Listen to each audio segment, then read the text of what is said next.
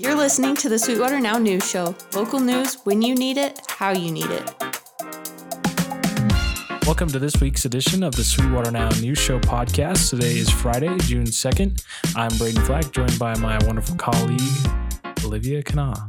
Olivia, welcome back. I think this is what, round two for you now? Yeah, the second one. Okay, good deal.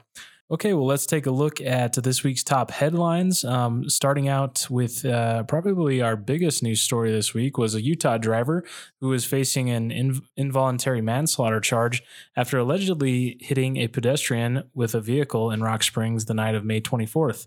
A male in his 40s had been transported to Memorial Hospital, Sweetwater County, following a vehicle versus pedestrian ac- accident. Sadly, the man ultimately succumbed to his injuries. Rock Springs Police Department officers made contact with the driver of the vehicle involved in the incident. The driver, identified as Renee Daniels, 46 of Parowan, Utah, was ultimately arrested and booked into the Sweetwater County Detention Center on charges of, in, of involuntary manslaughter.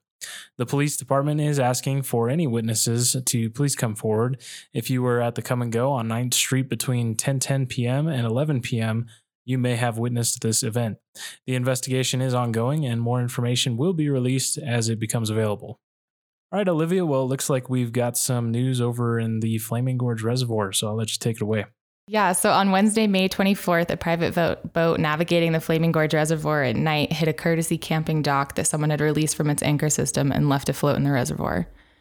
Flaming Gorge District Ranger Brian Wilson said that removing courtesy docks presents a real safety issue as it puts people at risk for injury and can cause damage to boats. Luckily, in this case, no one was injured, but the boat involved did sustain significant damage.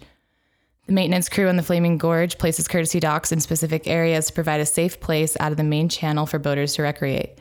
The removal of the anchor system from courtesy docks and leaving them to float endangers others recreating and places them in areas unknown to the maintenance crew. The Flaming Gorge Ranger District asks that if you see people removing their anchor system from courtesy docks, to please report them immediately to their office. Okay. Well, in other crime related news, a Boulder resident was placed on probation after he let a bobcat out of a legal trap back in November of 2022. Adam Roich, age 40, pleaded no contest to a misdemeanor charge of unlawful release and removal of a predator from a trap in the circuit court of Judge John Prokos. The charge stems from an incident that occurred on November 22nd, 2022, near the Little Bitter Creek area south of Rock Springs.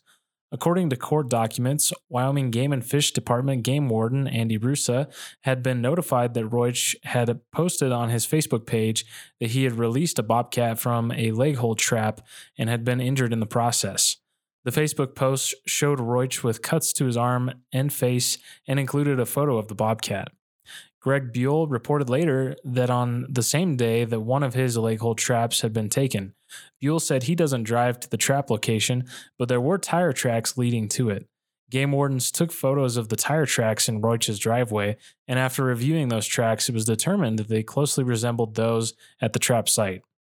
Upon contact with Roich, his phone was seized along with a couple of leg hold traps and a chain. DNA samples were also collected. An officer searched the phone and recovered deleted photos of Roich, including the Facebook post photos of him with the bobcat and with cuts to his arm and face. They recovered other photos of the trapped bobcat as well. Rusa spoke to Roich about the incident, and he said he had been hiking when he came across a bobcat in a trap that attacked him. He said the bobcat was released from the trap during the attack. He also told Rusa he had written a letter to Wyoming Governor Mark Gordon and the Wyoming Game and Fish Commission explaining what happened. Roich was given a 180 day suspended jail sentence with credit given for three days served and was placed on six months unsupervised probation. He was also ordered to pay $1,000 in fines, $61.15 in restitution, and $70 in court costs and fees. As part of his probationary conditions, Roich was ordered not to go near any legally set traps or monitors and to stay at least 500 yards from, uh, from them at, uh, at all times.